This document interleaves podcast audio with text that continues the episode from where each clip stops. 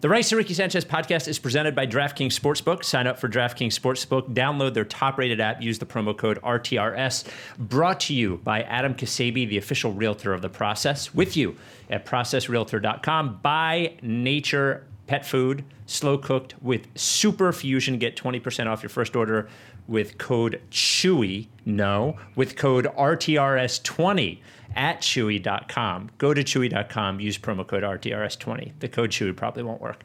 And stateside Urban Craft Vodka, the official sponsor of the Corner 3 newsletter with Zoe. Get it at statesidevodka.com. On the show today, Embiid versus Anthony Davis versus Nikola Jokic. How would you rank them? We bring in Tony T and Tommy from down the shore uh, to announce the finalists for the Embiid ones. I'm just going to make pretend Rebel isn't barking in the background. Um, Mike's most important quest in life. Further controversy about the uh, sitting or standing that includes a former Grantland employee Billy Donovan is not going to be the coach, but they're apparently down to two, even though they haven't made any changes in the front office. And oh, by the way, uh, the rumor is also that they're calling around the league, willing to trade anybody if they hire D'Antoni. So it'll be a good show. Um, uh, that's it. You know what? We're just gonna go. Oh, there's masks left. That's what I want to say. At uh, Buddha Babe, we have like now 32 white ones, 35 black ones left. If you buy a mask, and we're out of the dog bandanas. If you buy a mask, one also gets donated to a child at a Philadelphia public school who is in need of one. So that's good. So go to uh, buddhababe.us or just go to our website. You can find them right there. Without any further ado, Amos and the chef. Laddie,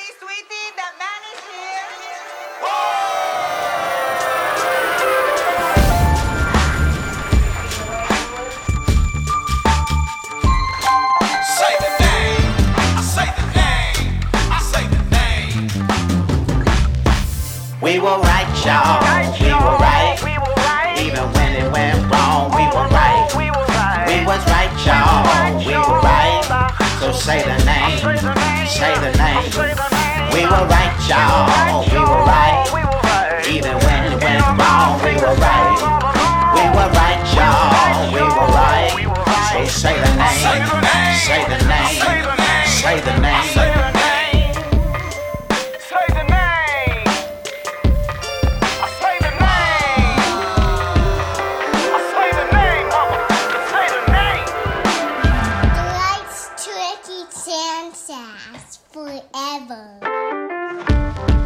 Welcome to the Rights to Ricky Sanchez podcast. I'm Spike Eskin, along with a guy who has the Twitter leadership in his crosshairs on his quest to be verified.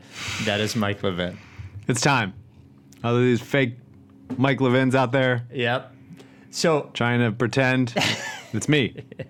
Should always have been me. I, you know, people would not believe how little we communicate not on the podcast, like during the week. It's always like, hey, you know, what time? You know, or hey, what about this guest? That's about it.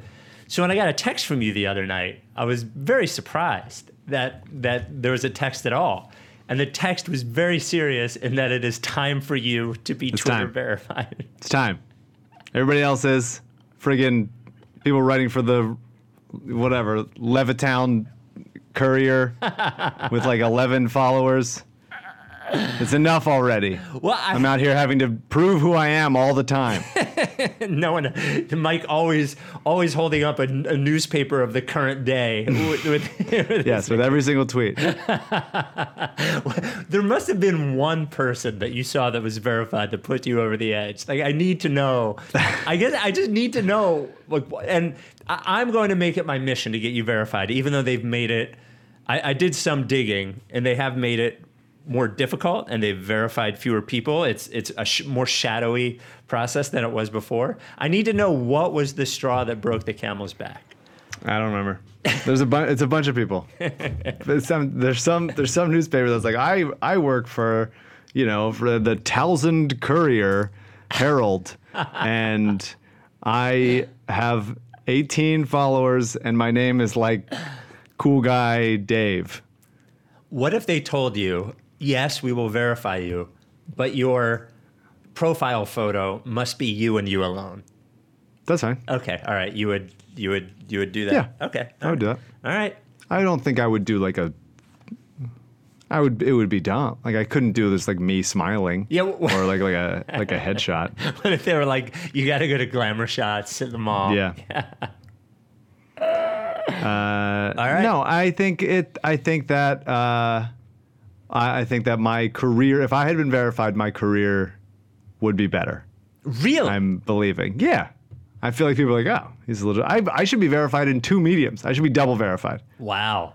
Well, you like, Enough already. Yeah, I can't get the Ricky verified on Instagram. I, I've tried numerous times. Oh, you have? Yeah. I didn't know that. Seven thousand. I don't even need Instagram. That's fine.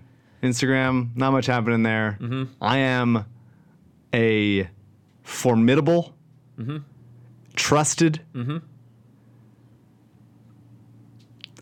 guy I don't know, who sh- uh, should say stuff with an aura of authority, and I need it to lord over my friends and enemies.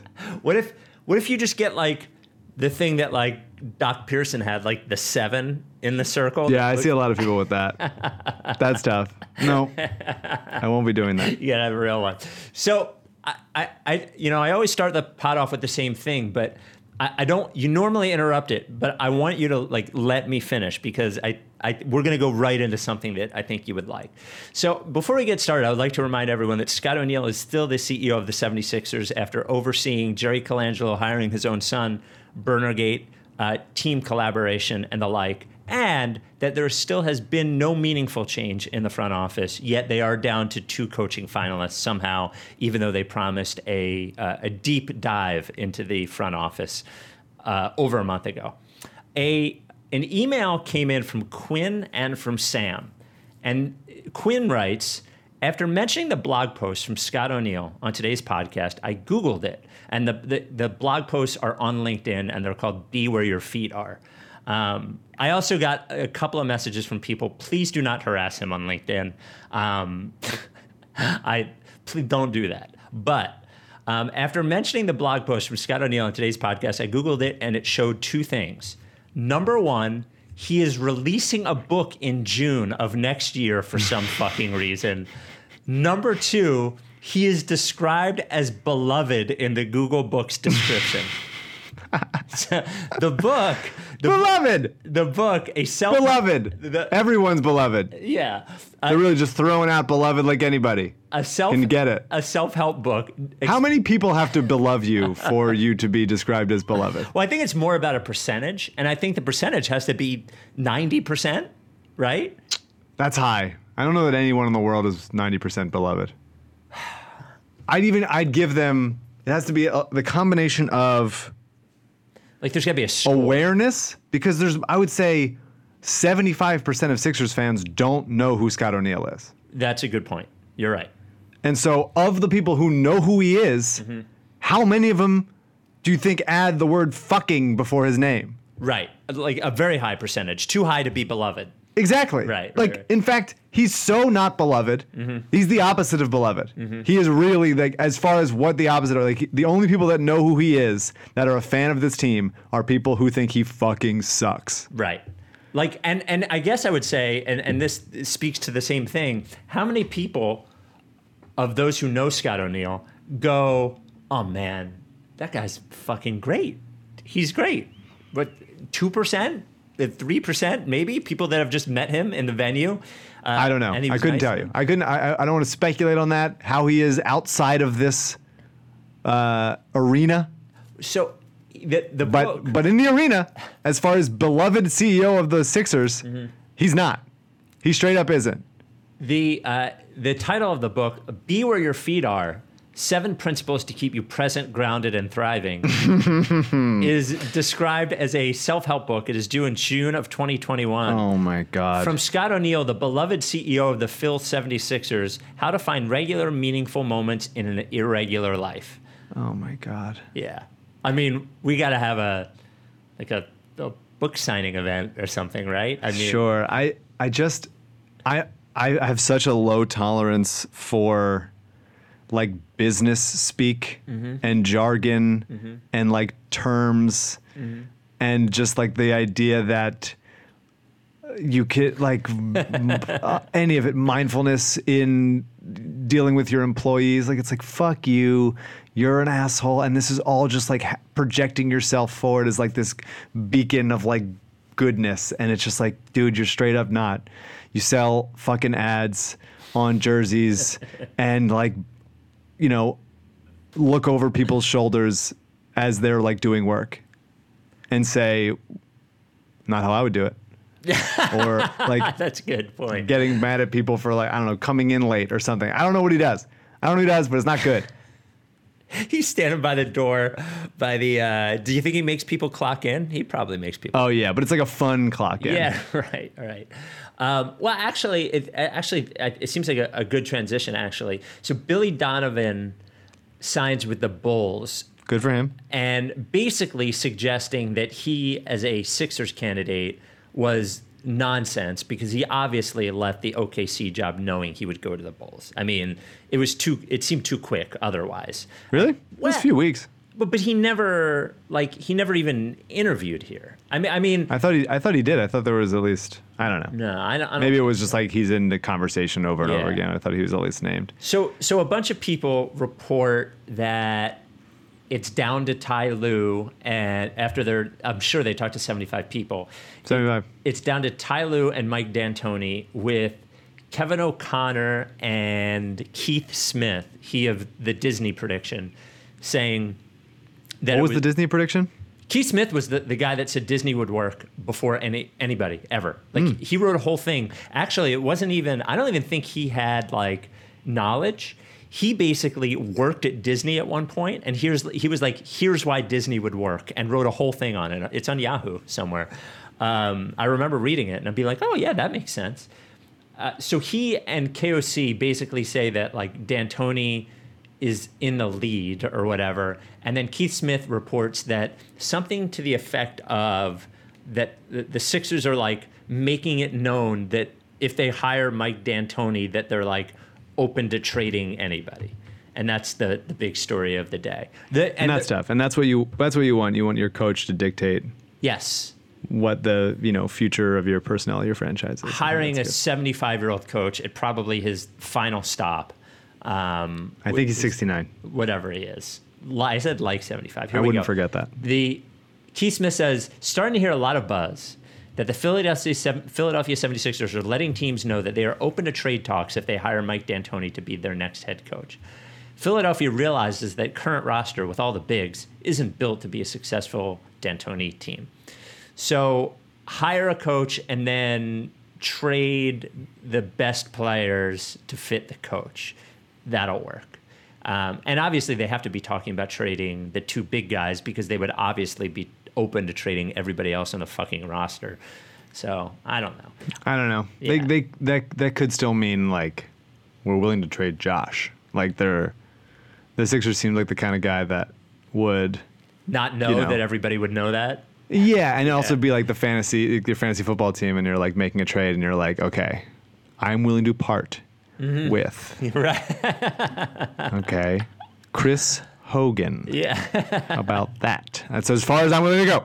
Uh, it seems like there's like okay, bud. Um, I still would. Yeah. I'm still okay with hiring Mike D'Antoni, and I actually don't buy that they would need to be like a seven seconds or less team for for Mike D'Antoni to coach, unless you think he's a an imbecile or something. I Right. I mean, I we've said this before. We're not like coach guys. I think people that like pur- purport to be coach guys are largely making it up or going with consensus. I think that there are you know positives and negatives you can take out of any mm-hmm. coaching situation anywhere, and I've always thought that generally talent wins out. Like a good coach can get you. They're like most most coaches in the league are at least like fine, mm-hmm. and the most you know there's a few very bad ones and then a few very good ones that can like really take you to the next level. Um, i don't dislike d'antoni at all. Um, i would be interested to see what he could do with this roster uh, or a better version of this roster. Um, i'd be interested to see what he does for tobias specifically as far as getting him to take a higher volume of threes and take them quicker. Uh, if horford is here same thing. Um, ben in the open court uh, would be interested to see if that what what that looks like under D'Antoni, and if, if he can be. Everyone uses the term unlocked, uh, as if there's some you know secret inside the safe that everyone's just uh, waiting to learn the code to. Surrounded with Um, shooters. Would love to see him as a screener and see what that's about. Love to see him beat as a screener and see what that's about. Um, I don't know. It, it'd be very interesting. I- I, I think certainly the Sixers, as they continue to uh, dart from pole to pole of extremes, uh, never building a holistic team, only doing the most extreme version of anything at any given time. Uh, would be interested to see what this team looks like under him. Um, I would, I hope that Embiid and Simmons are both on board with this. But again, like we're here, we are talking about a coaching hire before the team has made any change to their front office. Like th- we ha- they're letting haven't. th- they're letting the same people that did everything over the last few years, uh, very little of of which has turned out well, making the decision on the the new coach. yeah, Uh, and I I mean, thought I, it- I, I, I, thought it was funny. Like like the uh, the Hawks, I don't know if you saw, hired Landry she- Landry Fields as assistant Mm-hmm. GM, and that was the job that Elton Brand told us that he got offered before he took the Sixers GM job. And I just I thought to myself, oh look, that's novel. Hiring a former player to be an assistant GM before you give him full power over everything. You know that makes sense. You know, learning the learning the ropes a little bit. So I, I, I just don't know what anyone's thinking. Like, how do they think we're like the dumbest fucking people in the world? Do they think that like things have gone well to the point where simply firing Brett is the answer to all this? Like, how how can they look around the league and see how many teams have benefited from the Sixers' stupidity?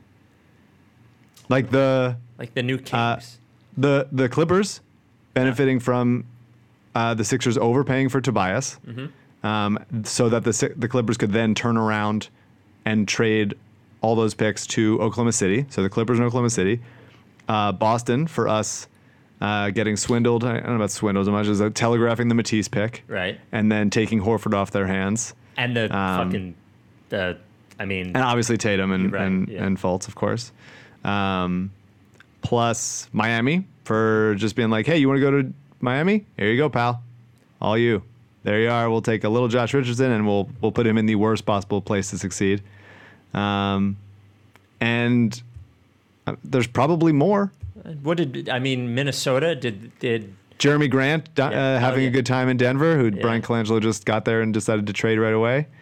Uh, Richaun Holmes in Sacramento as a very formidable uh, cent- uh, rim rolling center. There's like a ton of guys around the league that the Sixers had um, in their building, most of them under a lot of cost control, and uh, just gave them just gave them right up for kind of I would add, and I have to do this every podcast, the Pasecniks trade. Sixers trading up past where Kyle Kuzma and Josh Hart and Derrick White, um, among many others, uh, to to take a guy who never played for the team. I mean, mil- there's so many things, and there's just so many things, and you like you don't have to know all of them even to just look at the Sixers right now. If you just like close your eyes and like looked at this season, even not thinking about all the mistakes that were made individually, error after error after error. Uh, just looking at this right now and and saying that uh, we should keep the same guys in charge. The fact that the front office is going after Mike D'Antoni when when Jerry Colangelo was brought in back when Hinkie was here. Jerry Colangelo's was his first move before Ish, or around the same time when he trades two second round picks for Ish To bring in to Mike to bring in Mike D'Antoni as Brett's assistant, and like that's that's fine in that sense. Like I don't I don't I think D'Antoni was a good coach then. I thought that was a good idea. I think D'Antoni's a good coach now, and if he came here, that's fine. But the idea that all of the people who were here in the last four years, four plus years, to fuck everything up and almost and evaporate any real sense of goodwill that this team could have for what they've done are still the ones making the decisions and following the path that was laid out then. And it's it's remarkable. It is absolutely remarkable that whether it's Scott or Bryan's minions or Jerry's dad still in the building somewhere don't. I unbelievable. It's it is a it is remarkable that everyone in this front office, everyone in that works for the team, is basically just Bryan Colangelo in a mask. It's pretty sad that he's like shadow running the team. It's pretty embarrassing.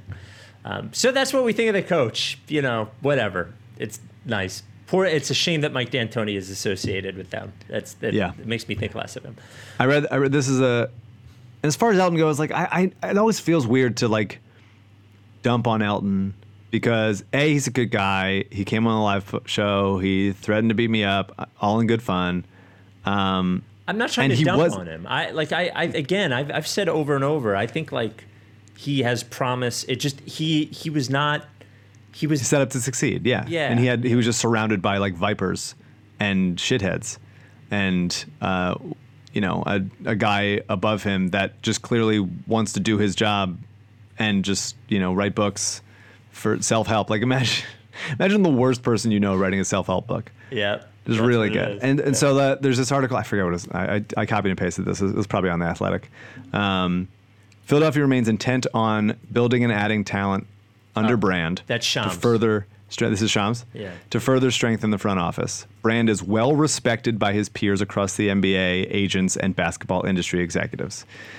In addition to leading the head coaching service, Brand is having the conversations with multiple NBA front office personnel to bolster his staff. For the 76ers, Brand continues to be the leader of basketball operations. It just they're not going to fire anybody. they're not going to fire. Or, they, or they'll fire like one person, or they'll give him like a, a parachute or something. It's just all so so bizarre that in every single iteration of any article written, even when it's like Elton's the guy, Buck stops here. It's like, and you know, there's other guys that are kind of around, and he's the leader. Yeah, we're, we let's use like an amorphous term like leader. And it's Yes. like, well, they're he's still answering to a couple other people, and they're you know keeping an eye on him and all. that. It's like there's never a clear indication. It is just a horribly run organization from top to bottom, um, because the owners, for whatever reason, are trusting Scott O'Neil with their life, with all with all, with their money and their team and their reputation. And what a what an odd choice to make. Before we get to some fun, I agree with all of it. Uh, the Rights to Ricky Sanchez is brought to you by Adam Kasabi, who is the official realtor of the process. Couple of uh, good news things for you here, Mike. First of all, this came from Matt about Adam. He goes, Here's the truth Adam's guidance was invaluable when I was searching for a house. He's in Delaware, trash state. I went to UD, I know. I'm into New Jersey. He couldn't help me personally because I was looking in North Jersey, but he made an incredible recommendation for an agent in my area and a mortgage broker. I got a great house and an incredible mortgage rate, so without Adam, I would have been lost. P.S. Cut Carson Wentz. And then uh, Adam told me yesterday he sold uh, two homes, one at like almost a million dollars, by the way, to in the, in Delaware at the beach to Ricky listeners in the last month, which is incredible.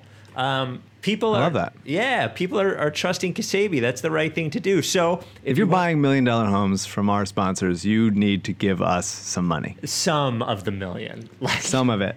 just a small. I guess that's what Adam does, though, right? I mean, he gives us part of the million. That's true. You know, that's how it works. I, think. I want to. I want a little. I want an envelope of cash, like we're Tony Soprano from everybody who listens. if look, if you want to buy a house at the Delaware beaches, or maybe in Wilmington, maybe Adam can take care of you. Like if, even if it's not the beaches, uh, Delaware beaches. Adam is your dude. ProcessRealtor.com. The the mortgage rates are not the mortgage rates. The uh, what's it called? The property tax is super low in Delaware, way better than Jersey Shore, and the mortgage rates are low. Or if you're looking outside of Delaware and you need a recommendation for a realtor, uh, like Matt did, and a mortgage broker like Matt did, you talk to Adam Kasabi. He's going to take care of you. He's just he's reaping the benefits of the Ricky Nation, and now you can go to no other realtor on the planet. Call him or text him 302 864 8643. That is 302 864 8643. Or email adam at processrealtor.com. That is Adam Kasabi, K S E B E, the official realtor of the process. So, Speaking of the process realtor, uh, Sixers Adam did a mailbag uh, this week because he's already mailing in uh, his columns. Uh, and he said one of the things was somebody asked him to rank Now, this almost seems impossible to say this, but he said, excluding health concerns, rank da- Anthony Davis, Nikola Jokic, Joel Embiid. I'm curious to now he ranked it very close, but ranked it Davis, Jokic, Embiid. I'm curious how you would rank it. It's interesting. Um, Jokic, and I would add Murray, obviously not in this category, but Jokic and Murray have done so much, and you can say Jimmy and all this stuff, have done so much in this current like postseason run to improve their stocks in a way that obviously the Sixers didn't have a chance to because they lost in uh, a game and a half. Um, AD is good. I've always thought he's a little bit overrated, and I obviously watch him a lot here. Um, I think he's an excellent number two. I think Anthony Davis is an absolutely excellent, elite second option to LeBron. Uh, I, every time he's on the court and the offense runs through him, I'm always feel myself wanting more. It just doesn't seem quite right. Um, whether or not he's not like the He smartest like, offensive. go-to really too. Like I don't even know what his game is besides versatile offensively. Yeah, you know. Yeah, and I mean he's, he's excellent offensive rebounder, and he just like makes plays and like gets to the ball. There, there's a there's a there's a bunch of just like his length and anticipation is excellent. Obviously, we're talking about like the top twenty players in the league. These, these guys are all very good. Um, I think AD is probably in the like ten to twelve range, um, w- but it's different. Like I think with LeBron, he's the perfect guy to be next to LeBron. If you're if I'm starting a team, I think I would put AD behind both of those guys. Both of Embiid and Jokic. Yeah. And then how would who who is number one of those two? It's tough. I mean, Embiid. We've seen different stuff out of Embiid. I would say I, I would say it's probably unreasonable right now to not say Jokic. Um, he's just looking really. He's incredible. He's incredible. The stuff he's doing is unbelievable. Um, and his defense improved. He's obviously not a great defensive player. I think Embiid at his best is still the the better player um, because of his. You can't stop him inside, and he also anchors your defense. Whereas Jokic, you kind of have to deal with his shortcomings. Um, and so I always just prefer a guy that you can say, "Hey, we don't have. You're not a liability anywhere." Um, which at with Joel Embiid's potential, that I think is who he'd be. Um, but it's hard to ignore how, like, you know, underwhelmed the, we've been with Joel at times in his career, um, and he has not had a, he's not strung a full season together where he's just the guy that we think he is and can be, um, and certainly has never done it. You know, maybe last year was the year to do it in the playoffs when he was they were a plus billion with him on the court and a minus trillion with him off it. Um, certainly don't blame him for all the Sixers shortcomings by any means, but um, yeah, I mean the way the boy the way Jokic is playing right now is is unreal, and I would love for Embiid to be on this kind of run for sure. It's sort of hard to your point to like rank Embiid ahead of either of them currently, given how both of them look. You know, um, and uh, what's it called? Like, I, I think there is something to what you said about AD being a number two, in that if Embiid had an outstanding perimeter player on his team, then I think he would clearly look like the number one guy, honestly. Like if he was playing with a great perimeter player like Murray or or LeBron, which he never has, and, and who knows when he will. Um, it it does like take a lot of the offensive pressure off of him, and it would allow him, like you've talked about a bunch of times, to focus on defense.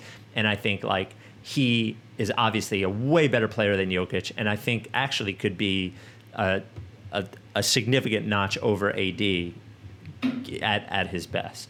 The problem is he's not at his best enough now Mm-hmm. Yeah. to rank him ahead of either of those guys. I agree with that. and, And um, I, you know, this isn't about ceiling. It's sort of about right now.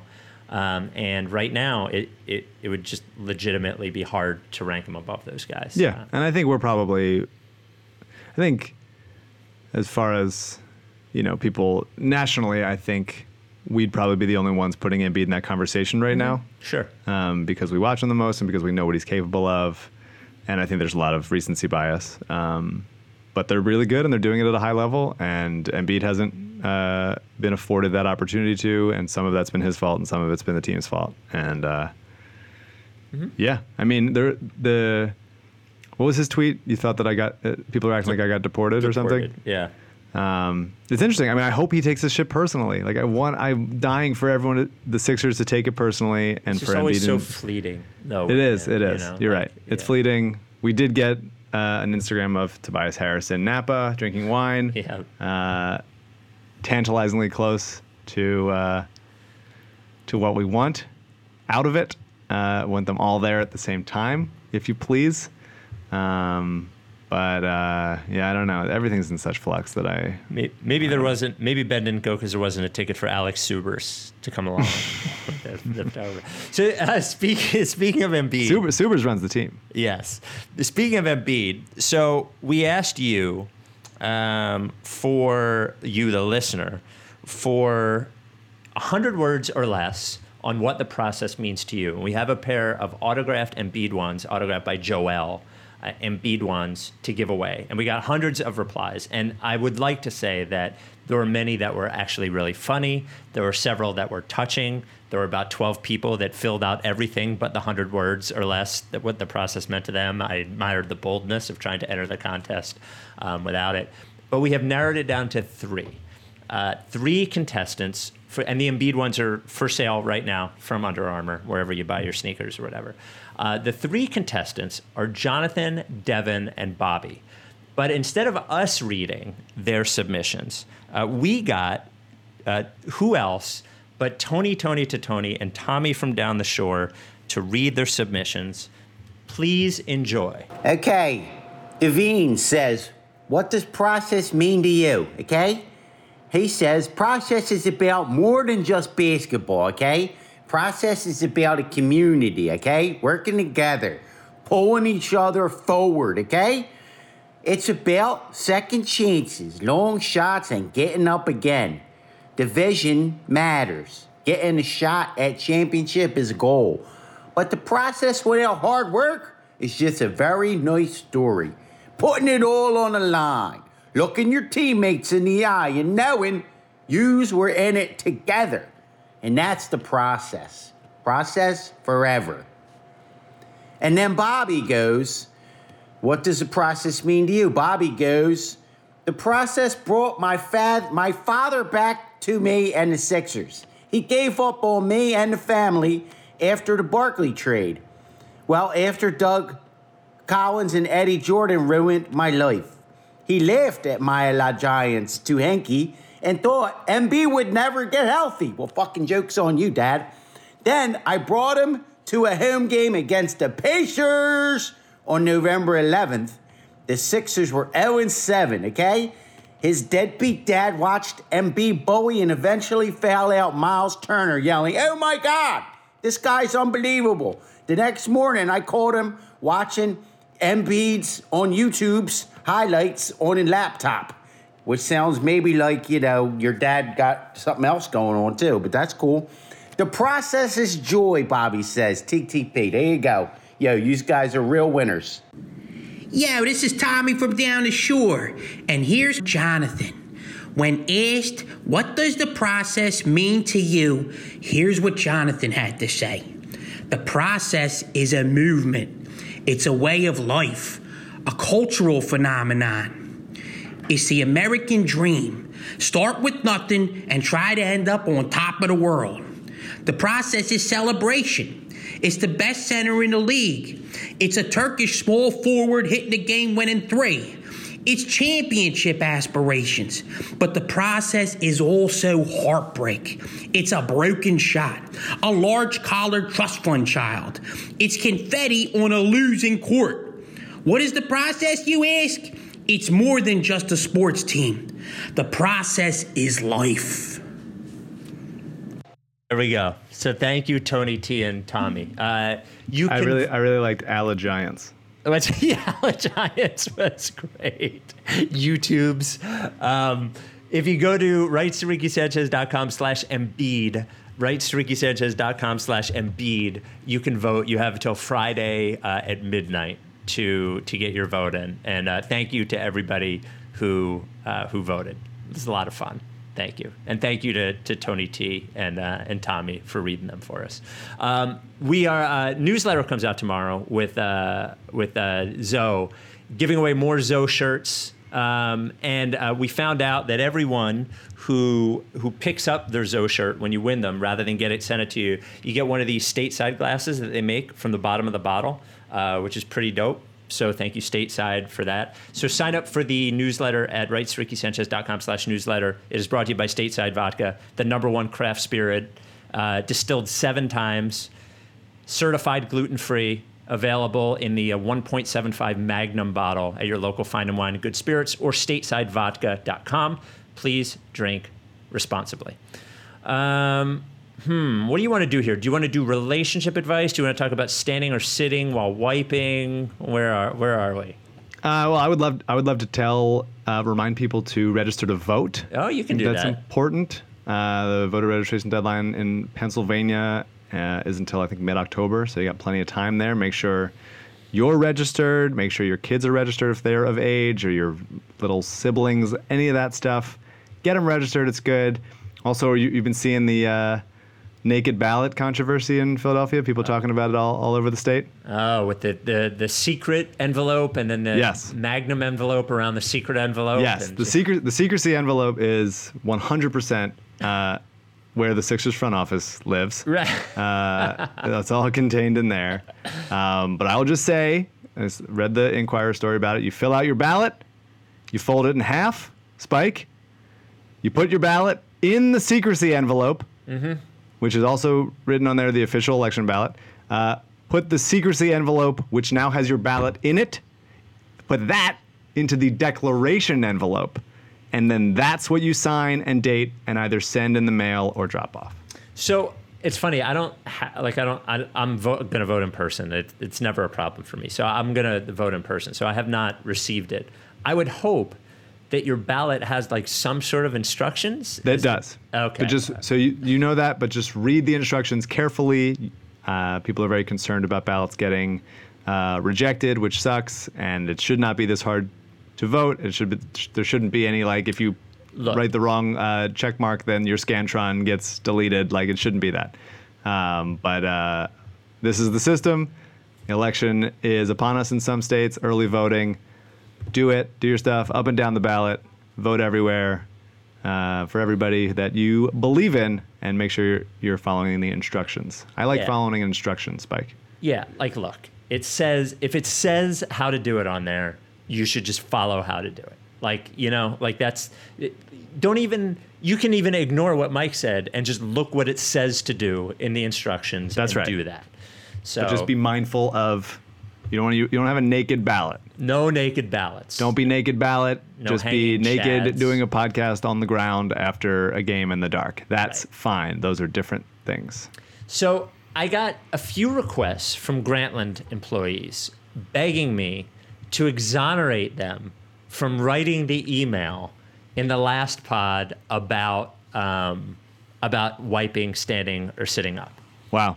Uh, I refuse to exonerate anyone because Hmm. the more people I I eliminate, Right. the more likely it becomes who who it could be. Sure. I just assumed it was Bill. no comment. But Zach in Delaware wrote, he said, I can't believe this subject is my first email to you guys, but it's 2020, so maybe it's right on par. I'm a lifelong standing up to wipe guy. I just turned 30. I feel like it's the correct way to wipe, and this is What? wh- this is why. Baby wipes. You must be using baby wipes. If I you're am. not, I am judging you and I- and think you're disgusting. Oh.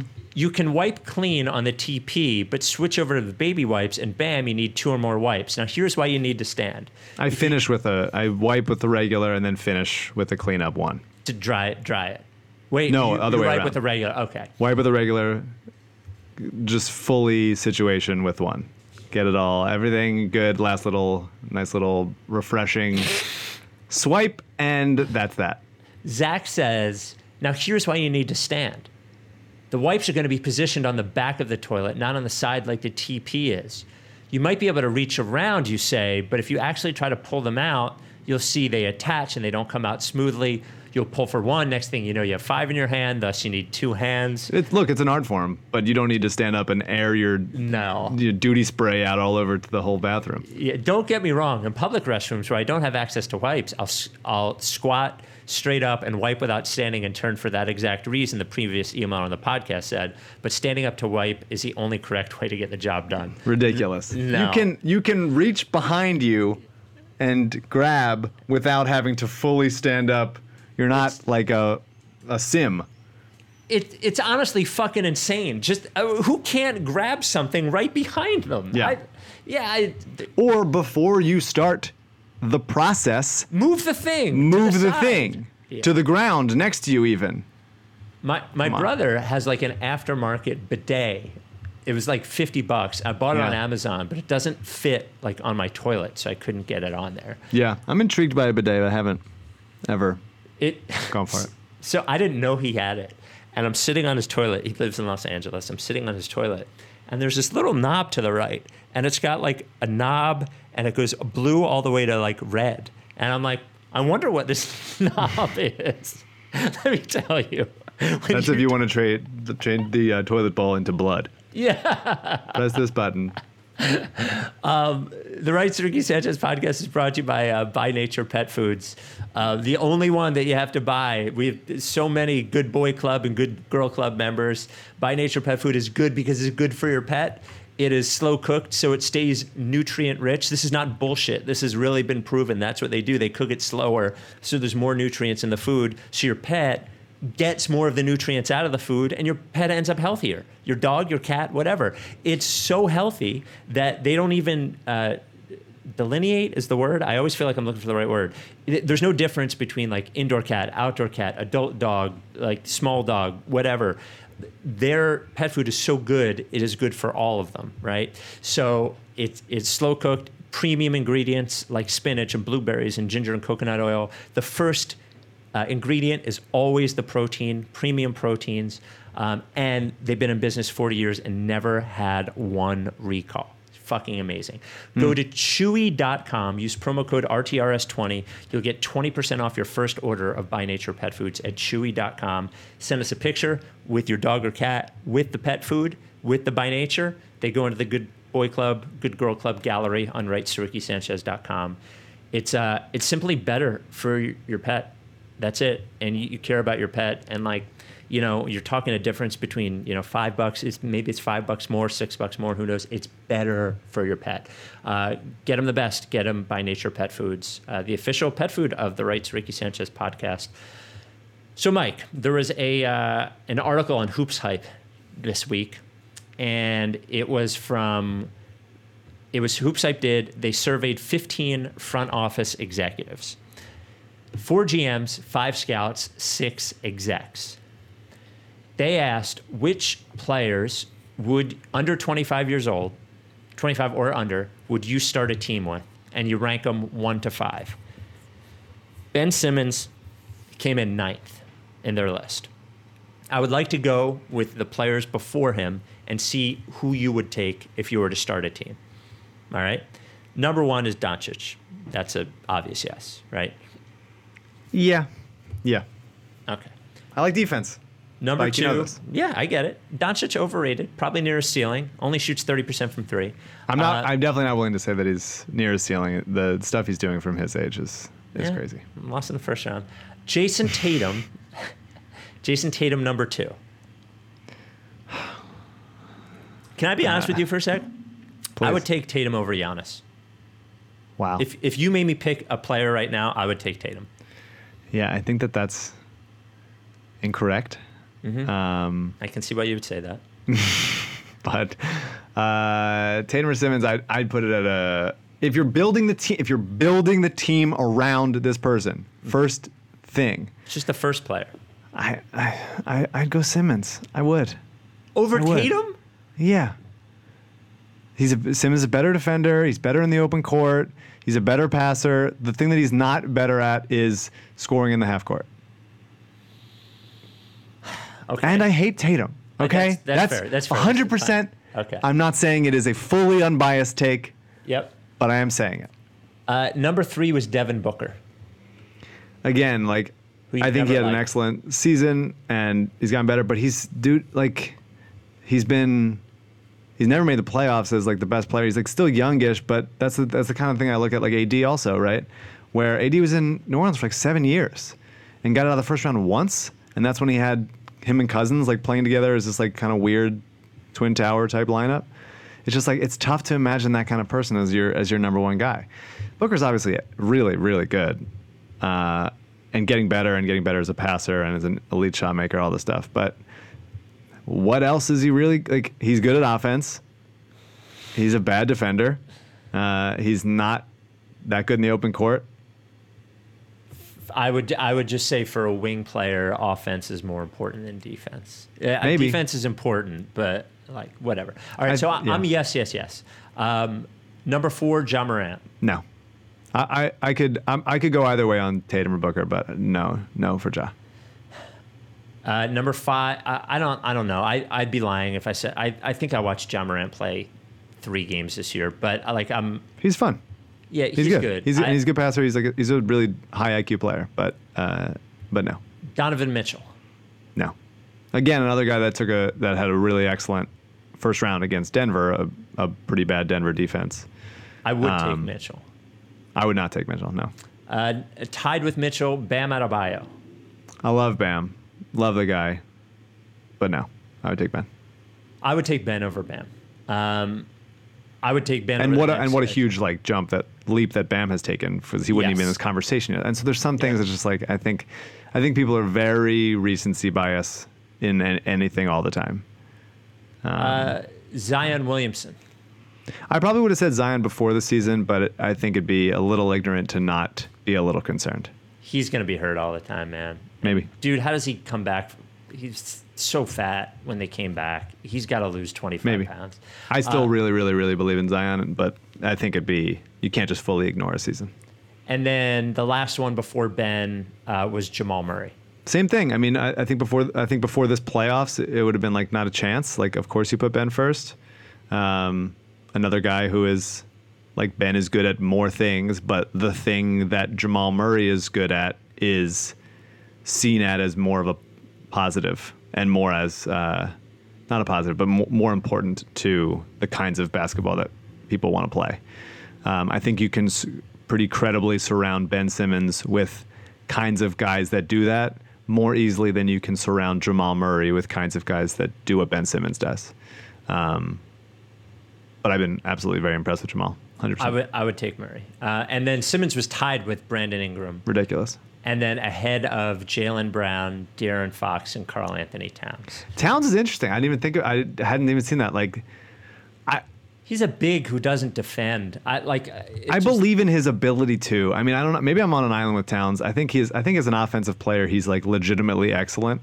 Um, like one of the top five offensive players in the league, and absolutely, his defense is either lacking to the to the point of non-existence. But like, there's no reason he shouldn't be good. You know? He's a, he's a little stumblier when he runs than you think he is when sure. you watch him. You think he has loser face? Probably. he, he does have a Um, loser face? He's a loser. I uh, I would love to see them. This is not for you, but I would love to see them draft, whether it's trade down or whatever, draft Onyeka Okongwu from SC and play them as a four-five, so Towns doesn't have the responsibility of like anchoring a defense, um, and so that he can just focus on what he's good at and maybe just like you know, it's tough because he's I, I do I think I do think he's a talented player, but I don't know what it's going to take for him at this point. He's pretty. You know, he's five years into his career.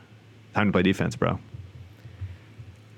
well, he's with Ben in the uh, Scared of Jimmy Club. I'll tell you that. Wow. Uh, well, I mean, it is what it is. Uh, What's what? What's why, why would I get why Towns would be, but why why would Ben be scared of Jimmy? He is. He didn't like his text message. That was the report. He didn't like his text message. He can not like a guy and be not be scared of him. Eh, I don't know. Maybe he didn't want Subers taken. I'm sorry. I said there was an Instagram of like Ben's uh, wrist and and finger showing like like all of these like diamonds or whatever, and. The photo was obviously just taken by Subers in the backseat of the car. And I just think to myself, what the fuck is Subers doing? Just taking pictures of Ben from behind in the car. It's a good gig. I would do it. And I would take Jaylen Brown. The the I would take Jaylen Brown over Ben. No, I, wouldn't. I love Jalen, but I, I wouldn't. Uh, it's it's. Yeah, I love how you're on you're on either side of the the Ben or Jimmy debate. If I picked one, you would be on the other one. For you, it's just like both guys are bad. You don't want any part of either of them. You just want to totally I attack wanna both. Sever relationships. Yeah. Um, we got an outstanding. We've been getting a lot of relationship advice questions. We're heading into the uh, off season, so I figured it could be sort of regular. So. Um, uh, this is going to be from anonymous. So if you want to send us a relationship advice question, send it to rightsrickysanchez at gmail.com. Uh, relationship advice.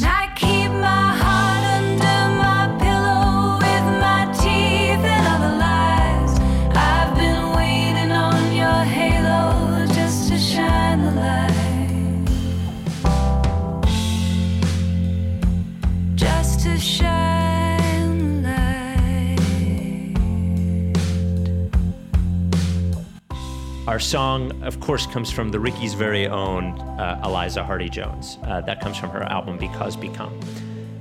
This is a sad one. Five years ago, I watched the love of my life pass away. I never believed in soulmates until I met her. When I describe her to people who have not met her, she always sounds so unreal. She was the kindest person imaginable. She never got angry at anyone, would often try to talk to people. She was the definition of charisma in college, as she was courted by a lot of guys and even women. She had a lot of friends and made every conversation seem like you were the most important person in the world at that moment. She played in a lot of bands and taught herself to play guitar, bass, drums, and keyboards. She was a skater. She was a basketball and pro wrestling nerd. She wanted to become a lawyer slash pastor slash missionary. I've never loved a person as much as I loved her. Love doesn't even begin to describe what I felt about her. There aren't enough words in any language to describe what I feel. Love is only the shadow of how I feel. And here we are five years later, and I'm still struggling. I've been in three relationships that ended terribly. I got cheated on twice and recently got dumped with the it's not you, it's me reason being for being dumped. I try my best every time I'm in a relationship. Why half-ass, why half-ass anything, right? How do you move on from this? I kept my feelings for her separate in the relationships I've had. I don't mention her at all unless they ask about her. It has been nothing but pain and misery this year, compounded by my government's ineptitude with dealing with the pandemic. I'm from the Philippines. Taking care of my family, dealing with loss, and this recent breakup, and the Sixers fucking it up. I don't know if you'll read this during the pod, but if you don't, I want you all to know how thankful I am. So, um, boy, the way you describe her, I also don't believe she actually existed like that. That seems unbelievable. Um, this is a tough one. What I would say, this is my point of view, is that you are, I don't know how old you are, you seem young the way you wrote it. Um, you were probably lucky to find a person that you considered your soulmate that young. And what I always like to tell people is that even if you find somebody that you get married to and you love them and you're married for them for the rest of your life, like it was probably like, I don't know, your eighth relationship or your fifth relationship or your 12th relationship. Most relationships end badly, even if you end up in a great one. So you're just doing it sort of in the reverse order. And I would just say that like the the percentages like lead you to believe that more of them are not going to work out than they do. And to me, that's a reason to keep looking because you realize that it's sort of like a numbers game to a certain point. Doesn't mean that I should say you should date 10 people at once. That's not what I'm saying. I'm just saying that like it just it takes like most people aren't perfect matches and most people aren't matches at all so the fact that like three haven't worked out especially following somebody that you love so much is not really all that surprising to me so i would just say keep at it that would be my my advice Man, I'm just sorry that this happened. That's tough. That feels Yeah. really sad. And she seems great, and you seem like a great guy. And I'm sorry that all this that all this happened. oh man uh, I mean, I don't, Yeah. I don't, I don't know. I've never dealt with that kind of grief. That, that Yeah. feels that feels really really hard. Well, I mean, it, it seems like you, you, the writer, are like have tried to get back into it. So I, I would tell you that like don't stop trying. That would be my my recommendation. Um, on to the normal mailbag. Um, writes Ricky Sanchez at gmail.com. Sixers question. With Billy Donovan now the coach of the Bulls, I could see him potentially wanting Horford, who he's won titles with in college as a culture guy and starting center. I doubt we could get LaVine in a deal built around Al, but would you trade Al for Thad and Satoransky? Thad is kind of another power forward, so not a great fit. And defensively, you would help against big athletic wings. He's a 20 to 25 minute ga- a game guy. Um, I don't think we would need to attach anything more than a second round pick to get off Al. Satoransky would be a helpful piece. He's probably better than Shake. I mean, look, you love Thad, love Thad, but he would be so unhelpful on this team. Um, just to add to the like sort of slop of guys, It'd be- it wouldn't be bad to have another like sort of versatile defensive forward. Although he's probably uh, running out of usefulness at his age. Um, Satoransky's good. I like Satoransky. I, I I don't think I'd trade Al for Satoransky. And I don't know that Billy Donovan is like I want the guy that I used to coach because Yeah, he coached I a lot of guys. Yeah, that part of it I don't agree with, but I would trade Al for Thad for Satoransky and Thad. I mean, it's just I, I'm you maybe could I'm run being Thad r- in, in, in center minutes as much as you're going to run Al, and and you get Satoransky, who's a playable guard. I, Do you say? Do you think you can put Al Thad in for at center as much as you put Al in at center? well, I mean, we don't have that many Al minutes in a positive world, I guess. Like, like yeah, I mean, I think there's there's going to be some amount of games 10, 20, 30 that Embiid sits. And so it'd be nice to not lose those games and have to do the same dance that I- we did when, you know, Greg Monroe was starting playoff games for us. I got to tell you, I think you have to like for if you're keeping Embiid, I think you have to get off of Horford. Maybe. I- I, don't, I- I, don't I don't know enough to, you know, I think that no that's an unknowable question unless you talk to Joel. You know, if the team is talking to Joel and being like, "Hey, what do you you are the guy, you and Ben are our guys. We want you to take ownership of this team. Like, what can we do to help you more? We didn't do a good job of it last year." And I want I would I hope they're having that conversation and I do not trust them that they are. And if one of those things he's are. like, "I can't I can't play with Al," or get out of whatever, give me more guards, trade anybody for it. I don't care. I mean, you, you don't take his, you don't like do whatever he says, but like you want, you know, we're going to do the best to surround him with the kinds of players that he wants to be around. Because like, and maybe I'm getting radicalized by Dietrich, but like three out of the four lineups with those four guys of Tobias, Horford, Simmons, and Embiid. You Three out of the four of those guys You got to can- stop following Dietrich. like, I, But I like t- three out of the four of those guys, like the numbers bear out to be like that's doable, and they just need more. It can't be Josh. That- They have to have numbers that they can guys Right. guards that can shoot and dribble and play and all that stuff. But all four of them is tough, and it's just like, look, that's bad, but there is some level of like, why, just trading. I think you can get a Satoransky type guy without also once again opening up backup center as an issue. I, I gotta say, like, I'm glad that Ben is supporting Basketball Reference by paying his monthly um, fee to them, uh, but he doesn't watch the Sixers, and all he does is whatever everyone is saying. He says, like, he has enough. He couches. We gotta have we gotta have Ben on the podcast. What's that? We gotta bring Ben on the podcast. No, he's not coming back on. No, he's. We gotta we gotta talk to him. We gotta get into this. We gotta know where what his mindset is. We gotta He's a- really get into a the delve into the brain. He's a faker. He's a faker. I will not let him on the podcast unless he admits he's a faker. He's playing a game all the time. And I just, like, I, I just, it's only like 75 people who are brainwashed by his toxicity, but like, you, you cannot be brainwashed by him. He's playing a game. He acted, his whole bit for an entire year was, that shooting is for old people. Like that that's a bit. It's not a real thing. Shooting is the only thing that matters. It's basketball. It's not the only thing that matters. That's I- crazy. there's there's I think that the, the there is a balance to a lot of things, and you can have guys who do certain things. The Sixers clearly didn't have enough guys who could do certain things this season, and had too many guys that could do Name one effective player in the NBA who is not a rim who is a, a starter, who is not a rim protector, who can't shoot. Like who doesn't shoot. I mean, Draymond. But he Mo- but does. He does doesn't- shoot. Not really. He shot like 28%. He was like very unwilling in the past few years to take those shots. But but he does. I'm not saying I don't he's want a- Ben- I'm and not he's saying a I rim don't want Ben to protector. shoot. He's a rim protector. He's a rim protector. You can play him at center. You can't play Ben at center. It, it's not like it's it's like it, the whole thing's fucking goofy. I'm just saying. I respect a bit as much as anybody, but to see you fall for the bit is is sad for me. I like It's I, it's not. There's there's there are like it's not only one thing. Like there can be multiple things happening at a time when you're like, yes, people like if you surround Ben with guys who can do other things, then his skills are enhanced. And if you surround him with clunky, slow shooting, you know, 2005 Carmelo Anthony's, then it's going to be harder for him to succeed. I think those can those can also be the issue. And we know, I think, I do think that like there's some level of he said that shooting has nothing to do with floor spacing.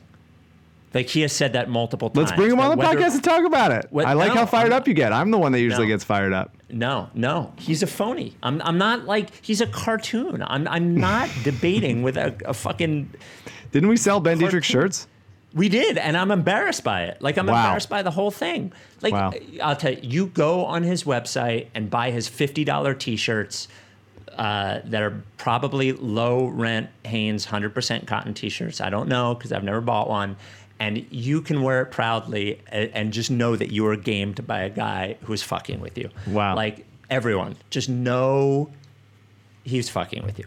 The Rights to Ricky Sanchez podcast is brought to you by presenting sponsor DraftKings Sportsbook, who's not fucking with you. They would never fuck with you. They're totally legit.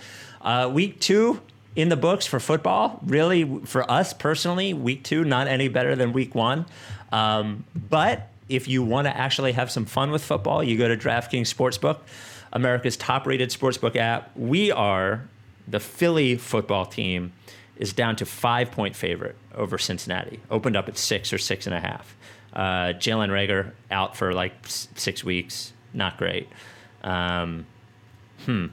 Uh, anyway, they have a really great deal for you.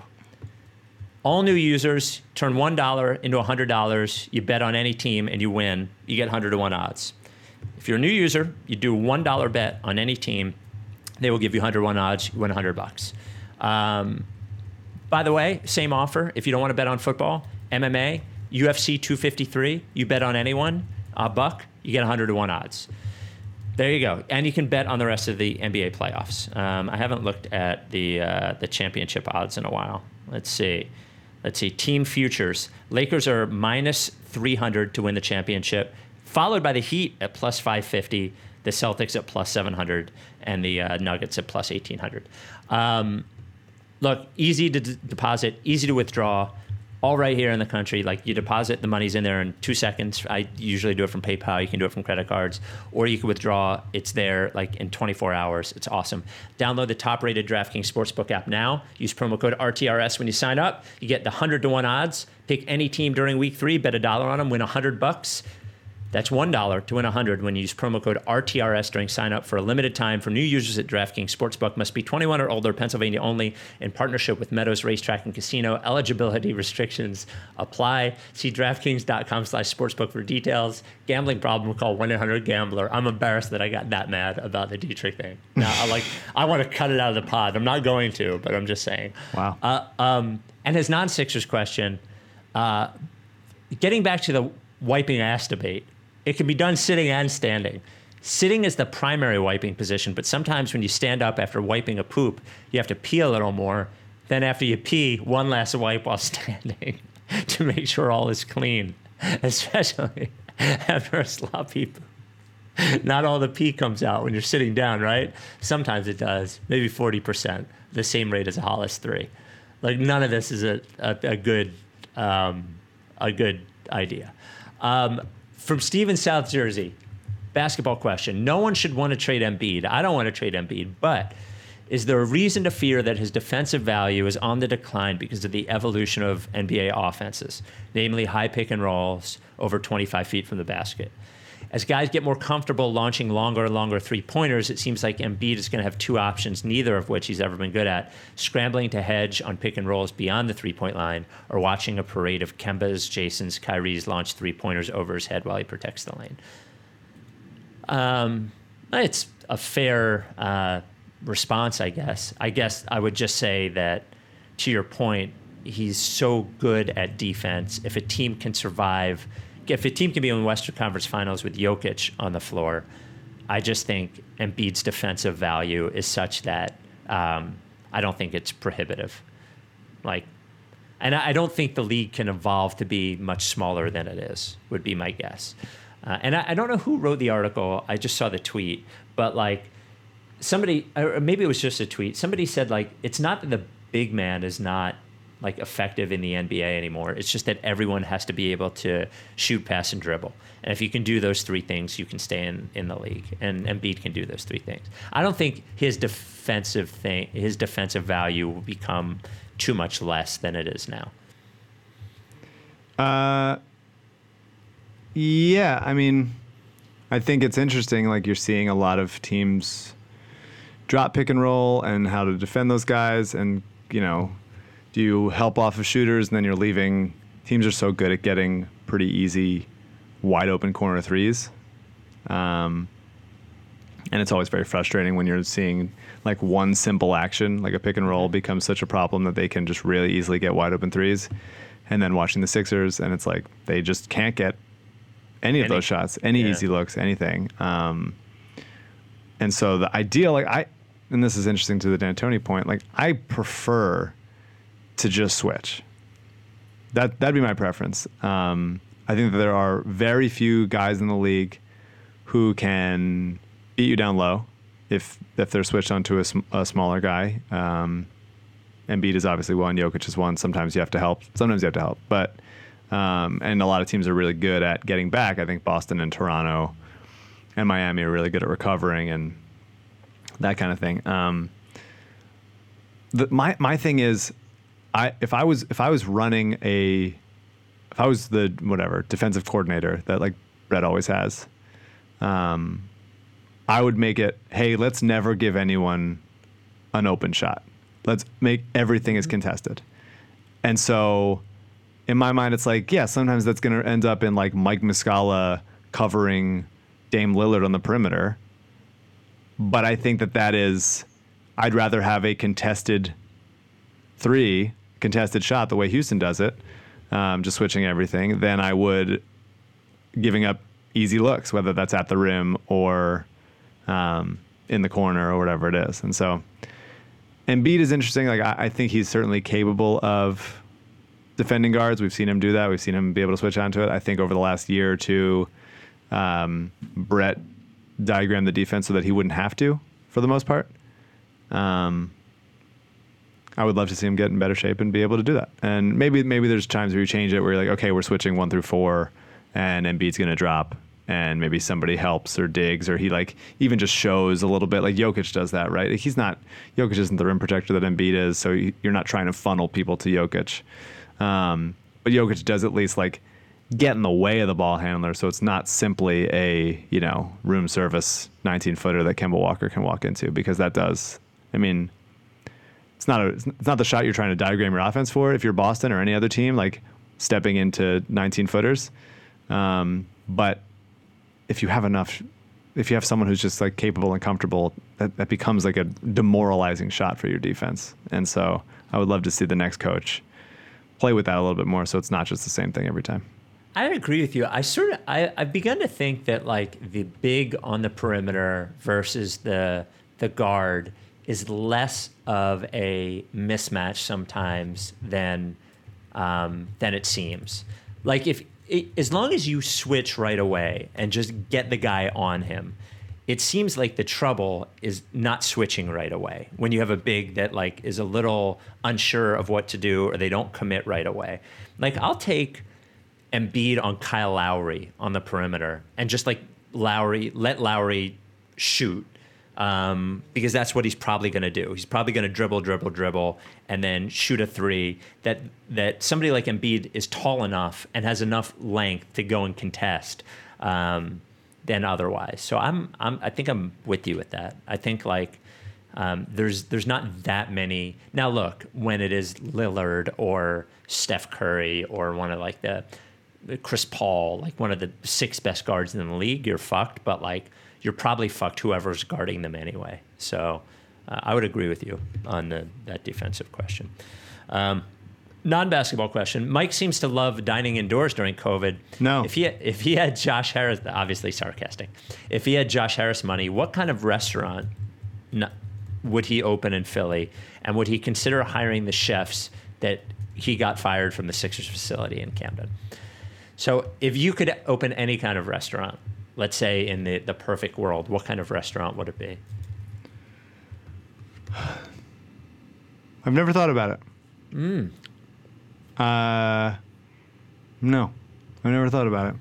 I think I think I'd probably do like a sort of uh, uh, the kind of restaurants where there's like 18 pages on the menu. Oh, a and you diner. can just get everything. I think they're called diners. yeah, like or a diner, but also with like weirdly, like you know, here's Pakistani food, and then here's some you know, Peruvian delights, just everything, everything all in one. I would open a breakfast place. I always wanted. good. To, what I, I remember when I went to Ocean City with my wife for the first time, and she was like, "We got to go to Uncle Bill's Pancake House." And we went there. and It was just like normal breakfast, and it, it was like two people. It was like forty six dollars. I was like, "Fuck this! I could do way better than this." I would love to open a breakfast place down the shore. Um, last one. This is from Bill. I do not recall Victor Oladipo ever being discussed as a realistic trade candidate. On the surface, he may seem unattainable without giving up Simmons or Embiid, but there's constantly been speculation about him leaving over the past year. He has one year left on his deal before coming, becoming an unrestricted free agent. If Indiana is convinced that he's leaving or that he's not the same player, um, he may have lesser value than people think. Prior to the 18-19 season, people thought Minnesota would laugh at Covington, Bayless, Sarge, and a second for Butler, but his impending free agency caused a smaller market. So basically, what are your thoughts on the feasibility of acquiring Oladipo? I don't think we could get him without trading. Like, I don't even think the salaries. He's making like thirty million dollars. I think. I don't know how you trade for him without trading Simmons or like you. you they're not going to take Horford or Harris for him.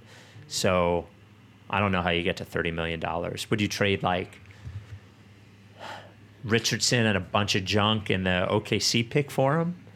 I don't even know why they would do that. Yeah, I, love think they Oladipo. could probably get a better Yeah. get a better situation. Would you trade Simmons for him? No.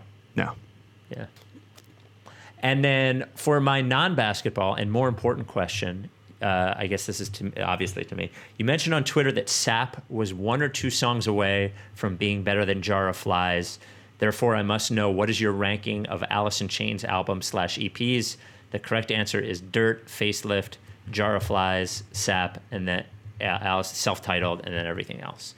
Um, I would go Jar of Flies, Sap, uh, Facelift, Dirt, and then everything else. That's mine. I bet. I bet you don't have Alice in Chains rankings. That would No. be my guess. Yeah, Alice in Chains, great band. Rest in peace, Layne Staley. Uh, any thoughts about Scott O'Neil before we go? Uh, I think we covered it. Uh, I would say, you know, because this is relevant to the NBA bubble and the actions of the league and the players and uh, them doing what they can to bring attention to uh, uh, all the many injustices and uh, police violence uh, in this country. That uh, Breonna Taylor's uh, grand jury came back uh, in Louisville, and they only indicted one of the three officers who killed her, and they indicted him not for killing her, but just kind of for randomly shooting into homes recklessly.